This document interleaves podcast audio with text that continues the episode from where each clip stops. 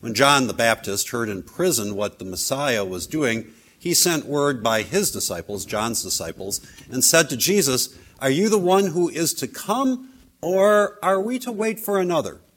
Jesus answered them, Go and tell John what you hear and see. The blind receive sight, the lame walk, the lepers are cleansed, the deaf hear, the dead are raised, and the poor have good news brought to them. And blessed is anyone who takes no offense at me. As they went away, Jesus began to speak to the crowds about John. What did you go out into the wilderness to look at? A reed shaken by the wind?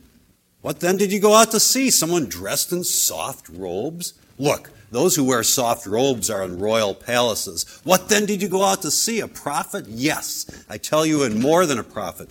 This is the one about whom it is written See, I am sending my messenger ahead of you who will prepare your way before you. Truly, I tell you, among those born of women, no one has arisen greater than John the Baptist. Yet, the least in the kingdom of heaven is greater than he. The gospel of the Lord.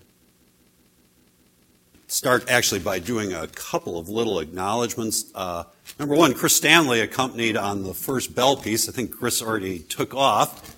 You're not still here, are you, Chris? Oh, no, you're back there. Anyhow, I don't know if you, yeah.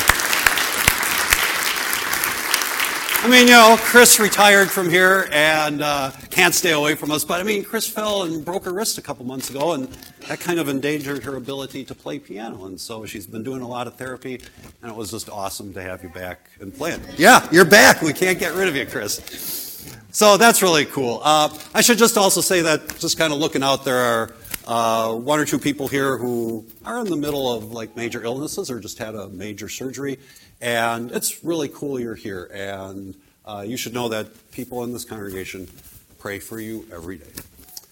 Uh, speaking of praying for people every day, one of the reasons we know who to pray for is we have the, the prayer list in the bulletin. Uh, uh the third acknowledgement is somebody who's been writing notes to people in this congregation who are sick or had anniversaries or who've had babies or have had loss in their license, writing on behalf of all of us for 30 years. Uh, that would be Carol Bach, who's sitting right over here. And she's retiring finally at last from that role and actually passing it on to Cheryl Carulio, who's sitting right over here. Uh, I don't know if you have to do it for 30 years, Cheryl, but Carol did it for 30 years. And we've been sneaking around behind your back, Carol, writing this enormous card to you for several weeks. and so, excuse me, you have to stand up just long enough to receive this card. And it's just lots of people who know you uh, writing their thanks and their encouragement and their blessings to you, uh, which I hope you receive on behalf of everybody who's here Thank tonight. you very much.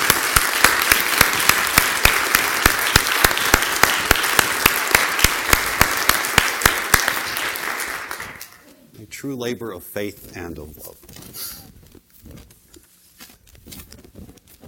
The last acknowledgement is I'm such a good pastor that that I, I took my blue stole home uh, just to iron it once because it was so wrinkled. It's still sitting on the ironing board. So the the history and usage of the word fool in Scripture is kind of interesting. Uh, in the in the Old Testament, in the Hebrew Scriptures, uh, the word literally means hollow head we still kind of use that nowadays, you know, not much, nothing's up there. It's just kind of echoing up there. Uh, so that's what it meant. And, you know, it, I think the usage then was as it is now, which is, uh, it's not a nice thing to say to somebody else, but there's certainly worse things you can say about somebody. Then, interestingly, what happened in about 100 years before and after Jesus, and just for that limited time period, especially within the Greek with which the New Testament was written, uh, the word evolved to be um, a, a, a, huge incendiary uh, um, uh, uh, put down or, or, slam of another person. And Jesus, who was always alert to the significance of words and language, uh, built on that. Uh, so, for example, in his Sermon on the Mount, he says, and he exaggerates a lot in the Sermon on the Mount so that we will get his point. He says at one point, if you get angry and say to another person, you fool, you will be liable to hellfire. I'm pretty sure did not think that one word was going to send you to hell, but he was trying to make the point that when we get angry, that's the last time you want to lose control of what you're saying about other people. And that, in fact, when we get angry and then say things that are destructive to other people and their reputation or their feelings or their person, that, that, that that's a toxin to our own souls and a cancer. In other words, it, it, it, spreads and, and multiplies in, in the lives of others.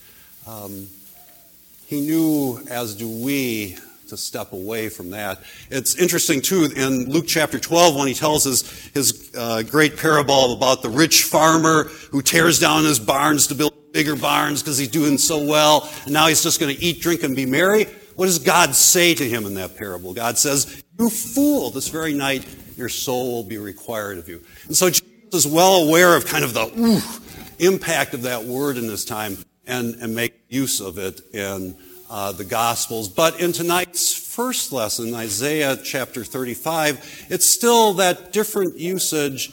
And it's kind of interesting that in verse 8, the prophet observes that there will be some point in a hope filled future for a harassed and burdened people that there will be a time when the path towards God's way is so broad that no traveler, not even fools, will go astray. Today's gospel lesson. All year we're in Matthew. And uh, Uh, just last week we had the story of John the Baptist kind of blazing the trail for Jesus at the beginning of his ministry.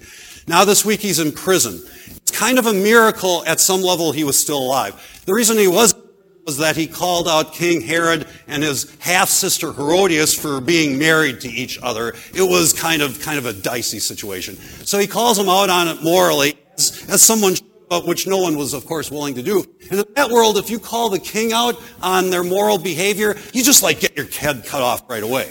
And eventually, John would unfortunately get his head cut off, but he didn't get it cut off right away because he was such a folk hero at some level that even King Herod was kind of afraid of him.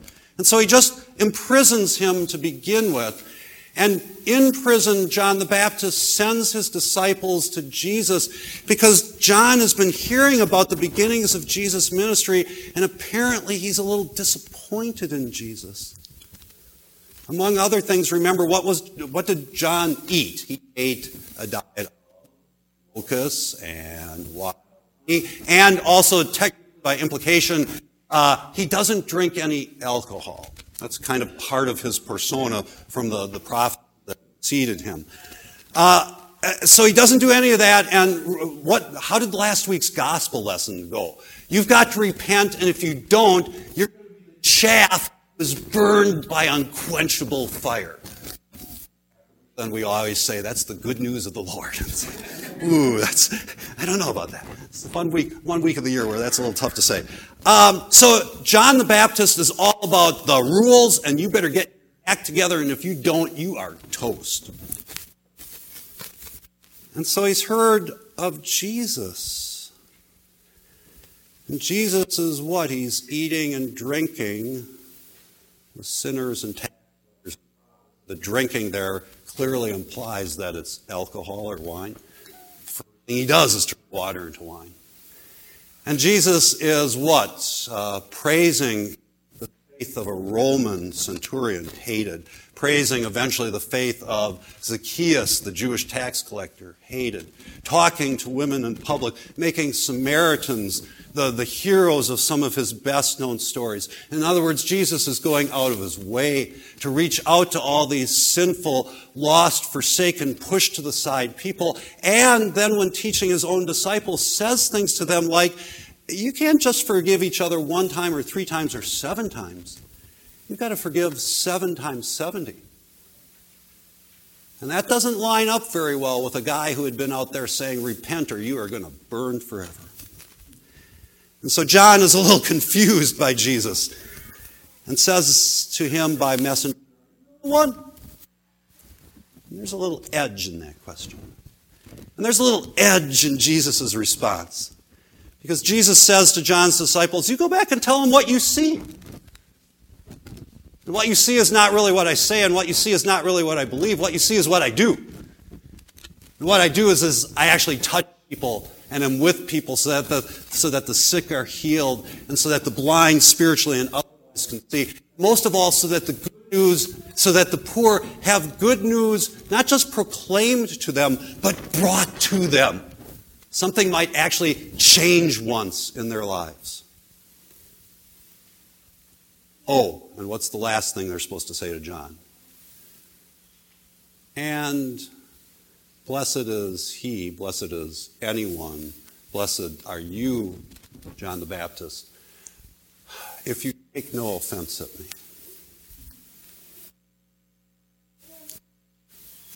You know, they were relatives, been together all along. That, that must have been hard for both. But it was really important to make really how John the Baptist, as awesome that he was, still didn't totally understand what it takes to be on the path to the kingdom of God. And if John can't figure it out, how can any of us figure it out? But the good news of that is, well, why should any of us have figured it out? Who, who could anticipate Jesus? Who, who could anticipate love that amazing? It's kind of interesting, don't you think? that this, this debate between John and Jesus is still among us. I mean, I, I think we still live in a world of not enough and too much religiously, I mean. In other words, we live in a world, a, society right now where there are plenty of people who are kind of post Christian, post religion, post organized faith. Uh, they've kind of left it behind, found it irrelevant, or say, well, you know, we don't believe in a particular creed, but we're working on our spirituality. And I'm, I'm sure some are, but as I watch that, I would say, eh, pretty much no. Pretty much people just aren't doing it at all. So, not enough, maybe. And then on the other end of the spectrum is too much, because there's certainly plenty, especially in Christianity in our culture, of, of people who are all about the rules and all about theirs is the correct path, and all about if you're not quite on that path, you might be in trouble. And, and they're not judgmental, but then that means their God is really judgmental. It's a little too much. And maybe we're somewhere in the middle fools. In other words, not like we've got it all figured out either. Think about it. I mean, I can think about it. Uh, have you ever torpedoed a relationship? Have you ever really been helped by somebody and you never even thanked them? When is the last time you really singed somebody because you were angry and you just didn't use the energy you could have used to hold it in. All have sinned and falls short of the glory of God. The people who aren't enough, people who are maybe too much, people who are someplace in the middle. I find it interesting that Matthew chapter 11 begins with Jesus trying to, I think at some level, ultimately, gently explain to John the Baptist that he has to be different. That good news can't be expected. If you expected it, it wouldn't be as explosive or as powerful. But Jesus comes along and embraces everybody, uh, seeks out everybody, wants to leave nobody behind, wants to give you and me five second chances, 20 second chances. And, the, and then that chapter ends with him saying, um, Come unto me, all you who are heavy laden, and I'll give you rest. I'll take your load on me. I don't think you could do anything better to prepare for Christmas than to spend some time considering the load you're carrying in life? What baggage do you have? you should probably set some of it down, right? And you should probably ask for some help with some of it. And you should probably also trust that you are stronger than you think you are. And you can carry some of it. Maybe more than you planned, more than you thought able. But if you don't try and carry it all, if you ask for a little help, then you and I are amazingly resilient and strong. So much good also Matthew's great gospel. By the way, we're going to be in Matthew all year this year. Come to church this year. Matthew is the, is the most challenging of the gospels. And, and we all do well, I think, to be challenged a little bit. We get a little complacent in our world. But in, in the Advent season, that's, that's actually, interestingly, not where Matthew goes. Matthew just wants to prepare us for the good news of a God who never leaves us, Emmanuel. That's only in Matthew. But it, it's Matthew who, right at the beginning of the Sermon on, on the Mount, reminds us that Jesus looks out on the crowds and he says to them, You know, you're, you're the light of the world. You're the light of the world, people. A city set on a hill can't be hid. Imagine that. Fools like us. Can't get off the path, people. You're the light.